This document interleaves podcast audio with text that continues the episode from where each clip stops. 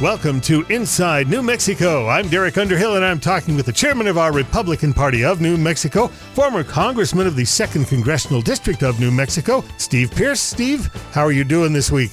We're doing well. We're wrapping up this summer very quickly and moving towards fall. When we get into that, now we're one year away from the next election cycle. Thank goodness. Uh, yeah, that's uh, it's just the, the Congress and the Senate, uh, but uh, we and can governor. limit Joe Biden's effectiveness. Yeah, and governor. And the governor, yes, we're uh, absolutely going to take the governor's seat. So a lot of action still to be had here in the next year. All right, our big story continues to be what's going on in Afghanistan and uh, the people being left behind and the equipment being left behind. Imagine having to go fight now the Taliban and being shot at with our own bullets. It is so disruptive uh, what this administration has done in Afghanistan. It's because they have no appreciation for the use of military force. They don't understand it, they don't appreciate it, and therefore they discount it. They're like rookies in a high stakes game. So, what the Biden administration has done is damage the respect that worldwide nations have for the U.S. I can remember we were set to go to a national prayer breakfast one year when I was in Congress. The King of Jordan was going to be speaking. I know him personally, really respect him. His sister actually was going to be sitting at the table. We were hosting her. Then that's when that Jordanian pilot was killed by terrorists, and he simply excused himself. He and his sister went back to Jordan. He said on the way out that we must deal with these things, or they'll think that they can get by with it. And someone asked what he was going to do, and he said, We're going to go kill the people who killed our pilot. And that's what people understand in the Middle East. They understand force. And when we backed out of Afghanistan, no one in that region is going to trust us again, ever. And so that's the damage that the Biden administration has done. But then, if you want to look at what we left behind, just 208 total aircraft. That includes 29 of those Brazilian A 29 Super Tucano ground attack aircraft, four C 130s. I flew C 130s in Vietnam. These are much upgraded models. They're very, very good military weapons. There were 30 of the military Cessnas, the Scan Eagle military drones, 50 Scout attack helicopters, 45 Black Hawk helicopters, 75,000, almost uh, 76,000 just vehicles Ford Rangers, F 350s, Ford vans, Toyota pickups, armored security vehicles, 2,000 armored vehicles, including Humvees and MRAPs. Then that's just the equipment and the aircraft. If you go down and start looking at the weapons, it will frighten you that our young men and women are now going to have to go into battle against what we left behind at least 600,000 small arms, M16s, M249 saws, M24 sniper systems, 50 calibers, 1,394 M203 grenade launchers, M134 miniguns, 20 millimeter Gatling guns and ammunition, 61,000 M203 rounds, 20,000 hand grenades, howitzers, mortars, and 1,000 rounds of ammunition for the mortars, 162,000 pieces of encrypted military communications gear, 16,000 night vision goggles, the newest technology night vision scopes, thermal scopes, thermal mono goggles, 10,000 2.75 inch air to ground rockets, reconnaissance equipment, explosive ordnance, plastic explosive, shape charges, C4, Semtex, thermite, incendiaries, 2,520 bombs, administration encrypted cell phones and laptops, all operational. Pallets with millions of dollars in U.S. currency, millions of rounds of ammunition, including but not limited to 20 million rounds of 7.62. We can't get any ammunition on the shelves here, but we just gave the enemy 20 million rounds of 7.62, 9 million rounds of 50 caliber uh, large stockpile of plate carriers and body armor. So uh, they now are going to have the same defense in the terrorist groups that we have. These are just a few of what we left behind billions of dollars. And again, you can't state strongly enough the damage to our reputation among our allies and our friends. Just think how Israel is going to perceive us now. Israel is our first line of defense. When it comes to the Middle East, Israel fights terrorism every day. If we support Israel, then we are supporting our own national defense. And imagine what Israel is now saying about the U.S. and our commitment to our allies. The articles coming out from the State Department leave you aghast. They're saying that maybe we brought out 15 to 20,000 people it looks like maybe less than a thousand of those people are actually Americans. So we still have somewhere around 15 or 20,000 Americans on the ground there that nobody knows how we're going to get them out. Are we vetting the, the people that aren't American before we bring them? I see we're all excited because we're bringing some of these people from Afghanistan here to New Mexico. Are we vetting them? Do we know that we're not bringing terrorists over? We're not vetting any of them. That's the reason Ted Cruz, after he visited El Paso this last week, he said that, wait. We, we want to support our friends, but we're letting anybody who can get to the airport, we're letting them on the plane. We don't vet anybody. We don't have their names. And he's saying, let's take them to one of our allies somewhere in the region and vet them there before we bring them here. El Paso seems to be one of the big holding spots, but then we're also going to use Holloman Air Force Base, just came out in the news as being one of the places where they're going to put these Afghan refugees. I absolutely think that we should be taking care of our friends and allies and the people who worked with us. I remember seeing what happened to the Vietnamese who helped us, and it was not a pretty picture. Right now, the Taliban has in their hands all of the names and addresses of everyone who worked with us. That was the result of the way that Joe Biden decided to evacuate out of Afghanistan. He let all of those records be taken, and now then the Taliban is going door to door and searching for the Afghans who were loyal to us we're not vetting anyone coming in here, but the Taliban is looking very closely and vetting. And if you've got any relationship at all with the U.S., you're just killed right there. And so it's a catastrophe in every single regard. The media is all over how gracious we are and how we're bringing these Afghan refugees in. We're not checking anybody. We're not checking their crime status. We're not checking their health status. We're not checking to see if they actually worked with us, for us, or against us. And so, no, we should not uh, be doing it the way that we're doing. Ted Cruz had it right. The technology you mentioned that we left there, some of that's going to be beyond the ability of the Taliban, but uh, you think they'll have an auction to the Chinese and to the Russians and the rest of the world on selling our technology for a price? That's what happened in Iraq. We left a lot of weapons in Iraq when we bailed out of there and that's exactly what they did. They sold them to the Chinese, to the Russians. Uh, they sold them uh, to the terrorist groups around the world who could use them. The damage is incredible. There are those in the country who are saying that this is part of the Marxist plan to hand over weapons. That this maybe was even by design. Even if it wasn't by design, it was one of the most horrific acts of leadership that I've seen. Now, one of the elements that uh, is starting to surface, and uh, Dick Morris, in one of his daily reports, talks about the fact that Joe Biden is hurtling towards the 25th Amendment. Of course, the 25th Amendment is the one that allows a government to replace a president who has become incapacitated. And Dick Morris makes a very good argument, in fact, many arguments, that he ignored the intelligence he made decisions that didn't seem to be cohesive with any other decisions. He ignored his military commanders. He agreed with the Taliban, called them our partners, I think is what his term was there. And so I would urge you to go on Dick Morris, take a look at his comments about Joe Biden hurtling towards the 25th Amendment, because I think you're going to, to see that playing out. In addition, now that articles of impeachment have been filed by Republicans, a couple of the Republicans have submitted those.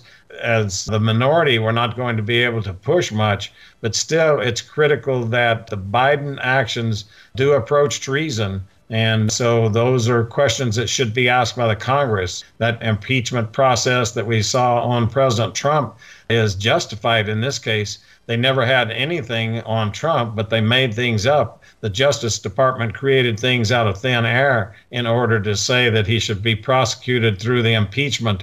But now, then, the world sees what's happening in Afghanistan, the turning over of all of those pieces of equipment that we went through just a moment ago. And so we're in for a very, very rough four years. The world is much less safe this week than it was two weeks ago because of the Biden actions in Afghanistan. Steve Pearce and I will return in just a moment with more Inside New Mexico.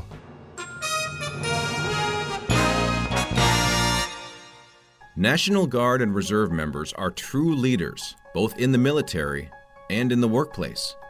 They are highly skilled and get the job done every day. Employer support of the Guard and Reserve, ESGR, can help you recruit top notch service members to your workforce. Hiring Guard and Reserve members is good for your business and good for your community. Visit esgr.mil/employers to learn more.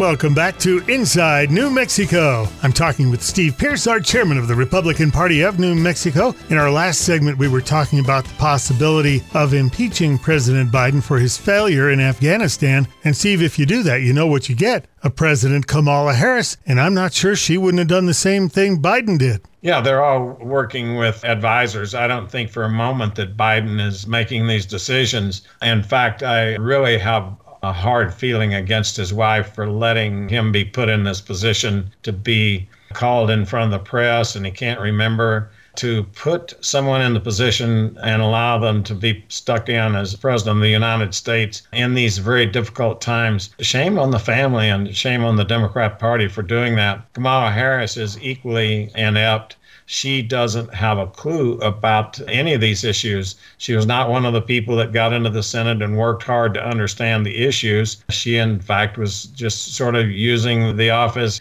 and enjoying the limelight.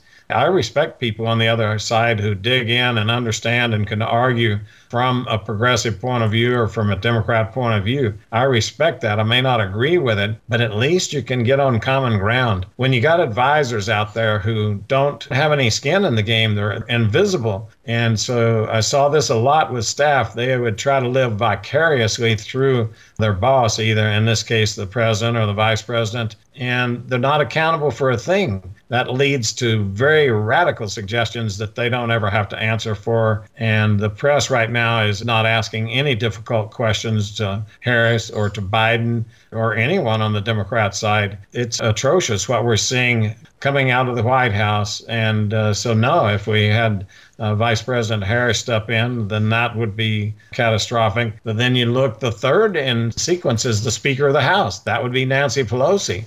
And so that's the status of the Democrat Party today Joe Biden, Kamala Harris, and Nancy Pelosi. What do they know about running even a company, much less a country? And so, got a very, very difficult three to four years ahead of us. Speaker Egolf here in New Mexico says that the surplus of money that we have in the state is due to Democrat policies. What do you say? Well, absolutely not. There are two things that are bringing a surplus to the state. Number one, the oil and gas industry. The price of oil is up again. President Biden shut down a lot of the future drilling, but there were uh, projects that were in the pipeline, and those projects are ongoing, resulting in tremendous revenue for the state of New Mexico and that's the single biggest factor. But also the stimulus plans coming out of the federal government, a lot of that money was going straight to states. They knew that the states could not bail themselves out. They can't print money, but if they got enough money from the federal government, then that helps balance the books. And so the policies absolutely are not working that the Democrats are putting into place. Just take a look at the crime. If you want a single example of where money won't solve the problem, you're not going to solve the problem until you start enforcing the law when you turn people out of prison who were criminals before and you turn them out uh, before they've paid their debt to society, chances are they're going to end up back on the streets. And that's exactly what we're seeing going on right now. The crime is exploding in New Mexico. Albuquerque has already broken its record, and that's just a sad referral to the fact that we have to keep records on how many people are killed in a city but Albuquerque has already broken its own record, and we're not even into the ninth month of the year. And so that's what people in Albuquerque are facing. But across the country, crime is up tremendously as police departments are defunded. Their hands are tied behind their back to where they can't go out and do their jobs. And so we're seeing a failure of the policies with with regard to crime, the policies on the southern border, the immigration policies, total failure. Even the Supreme Court just this last week said, wait, we're going to say that you have to put that Trump era plan back in place where you check everybody out that's looking for asylum. You don't bring them in here and turn them loose, never to see them again. You take them to a different country and let them go through the court process to decide if it's asylum or not. And so that policy is failing. The inflation shows that the Democrat policies are failing. We have so much inflation because we printed so much money. When you print money, what you had before is worth less. And so inflation is a hidden tax that is really hurting Americans now. Now you fill up your car. Before you're paying 30 bucks or so to fill up your car. Now you'll be paying 60 bucks. So families are going to have trouble making ends meet. And now then this week the Congress is going back in and starting discussion. The Democrats are starting discussion on raising your taxes. So you've got the effect of inflation cutting your buying power. Now then the, in order to pay for all these crazy programs that they're putting into place, the Democrats are going to raise your taxes. And so that policy is not working. You can go one after another after another at the policies that Democrats have put into place and understand that no, they're not working.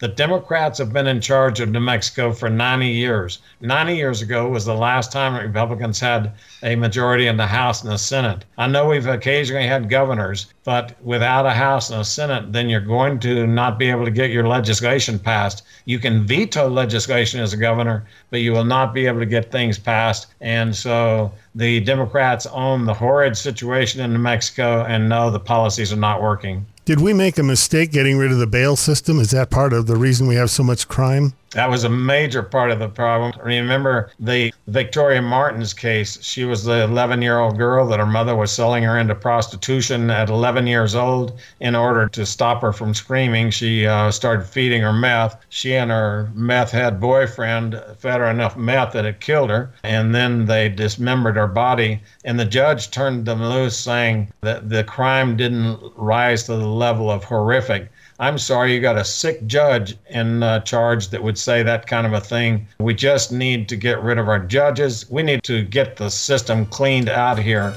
and hold the criminals accountable for their actions. As I mentioned earlier, we have a race for governor coming up in New Mexico, and I will be talking to one of the candidates for governor coming up in our next segment on Inside New Mexico.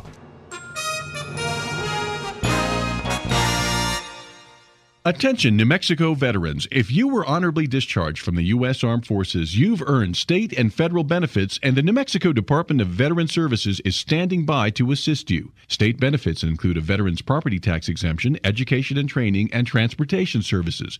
We can also assist with claims for federal VA benefits. The state of New Mexico and this radio station thank you for your service. More information at nmveterans.org or 1 866 433 8387. This is Inside New Mexico, and we have quite a few Republicans who would like to be governor of New Mexico come next year. One of them is in the studio with me. Her name is Ethel Maharg. We see whoever is the governor on TV, but it's a majorly an administrative position. It is. Yeah. It is. You're overseeing basically employees and staff and your cabinet positions and seeing where everything is and basically you have a, I guess for lack of a better word, a bird's eye view, and you have to have vision over the entire state, the entire organization, so that you can see where the holes are, where it needs fixing. Sure. And uh, so, being the mayor of Cuba, now I realize Cuba is not the largest mm-hmm. city in New Mexico, but you've had to work with the city council. I did. Just like you'd have to work with the legislators in New Mexico. So, mm-hmm. you have some experience there. I have. Yeah. So, what is it you're doing now for a living? I am currently the executive director of Right to Life Committee of New Mexico. I've been here for it's almost three years, mm-hmm. and prior to that, I served in uh, CareNet pregnancy centers for five years before that, and then many many things. I sold many things. I tell my I sold everything from soup to nuts, but I did. I had a I did party plans. I did whatever I needed to do to just keep the bills paid. Sure. So I did that. So I have a lot of experience in building teams, and so that's a good thing. I built teams of a couple hundred people. So I know how to lead people. I know how to encourage and rally the troops to do things that need to get done. Have you ever had to make payroll? I have. The economy had turned. My husband had lost his job, and uh, we ended up being homeless. Believe it oh, or man. not. Yeah. So, but you know, hey, we made it. We moved in with my mom and we lived there for 12 months, well, maybe 14.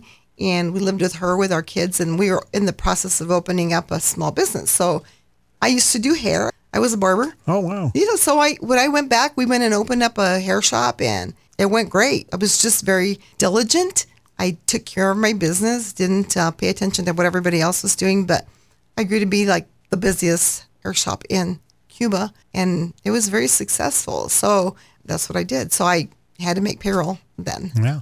So let's say you were governor in 2020. How would your administration have handled the pandemic? Well, I believe that people are pretty smart, frankly. I believe that people can make their own decisions and that I don't think that you need to scare the tar out of them to get them to do what you want them to do. I think if you give them good information, I think that they would have done the right things themselves. I completely disagree with what's being done. From the very beginning, when this all started, I could see right through what was taking place. And I knew it was political from the word go. My husband was in the hospital. He'd been there for a month. I moved into the hospital to help take care of him. And I remember them saying, well, it's going to affect the frail and the elderly. And I thought, well, that sounds like the flu. And then, then came this. It says, you're going to have to stay away from large gatherings. And I thought, huh. I knew that moment right there what this was all about. And it was preventing the groundswell, the movement that was taking place of people that wanted to make sure that the next election was good. So that's my take. I mm-hmm. just was looking at it. But I believe for the pandemic itself, I think people are smart enough to take care of themselves. And I think that all the programming on the digital billboards, they're just fear inducing. They were just meant to get people to comply. The shortages of toilet paper. Give me a break. I look at that and I thought, how foolish are we? We're fighting over toilet paper and paper towels. I mean, to me, that is so foolish. But I think that people have the capability to make better choices for themselves. And I think had they not pulled beds away and things like this from the hospital, they would have had the ability to take care of the people that were sick. And really, Derek, you don't quarantine the well, you quarantine the sick. And the population, the percentages of people that were sick were not the entire population. It was a fraction of it. I don't want people to think, well, she's hard hearted or no, you know, I feel really bad. I just, I actually have a friend whose son just died like last Saturday of COVID.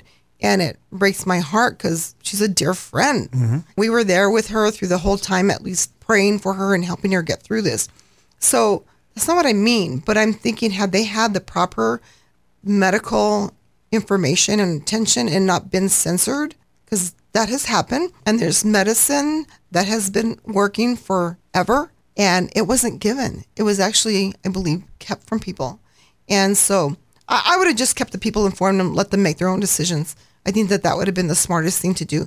And I would have not, not induced fear. I would have not shut down churches. I would have not done all the things that they did. And again, I think it was to induce fear and to control the population. Talking with Ethel Maharg, who would like to be the governor of New Mexico. And Ethel, do you believe that a pandemic supersedes both the state and U.S. Constitution? No, sir, I do not. There is nowhere that you, it states in the Constitution that you shut down everything and you destroy people's livelihoods and their economy and their lives because you think you can. How about crime? We have a big problem with crime in New Mexico. What would you do about that? Well, for one, I would reinforce the forces. Now, in Albuquerque, the sad reality is that they have cut their staff down to half. They are down to 600 as opposed to the 1,200 that they should have. All right. So when you have half of your staff, how can you do the full job that you can? They also have 60 of those officers doing paperwork, you know, and that is That's to under those Justice Department rules, right? You're right. Yeah. And so you have to support the police. You have to protect the police. Now, you know, I'm not saying that they're all right. I mean, there's nobody that's perfect, right? But if one commits a crime, punish the one. Texas and Arizona have sent the National Guard to their southern borders. What should New Mexico do? The same. I get really upset over the flashing signs. They just tick me off. Those flashing, the vaccine, the mask, put your mask back on, vaccine, vaccine. And all the, again, more fear mongering for the people. So they really just tick me off to see them. And so the problem I have with that, if it wasn't just to let people know and inform them, okay, that's it. But that's not what it's for. But the problem I have with that is that they were like, Delta is up. Again, fear, fear, fear. Oh, it's terrible. You listen to her speak, it's terrible. Well, shut the border. Because when you have 800 undocumented, unaccompanied minors cross over and 600 of them have COVID, why do you think the spike came up? It wasn't because of New Mexicans. It was because they were brought over across the border. So, you want to stop COVID? Shut the border. Have you ever been convicted of a felony? No. I'm talking with Ethel Maharg, who would like to be the governor of New Mexico. And uh, Ethel, if people are liking what you're saying and want to find out more about you, how would they do that? They can go to my website, and that is maharg, for F-O-R, governor.com. So it's Amazon Mom. I always spell it because it's a different name. Yes. It's Amazon Mom, A, H is in Harry, A, R, G is in good, F O R G O V E R N O R dot com.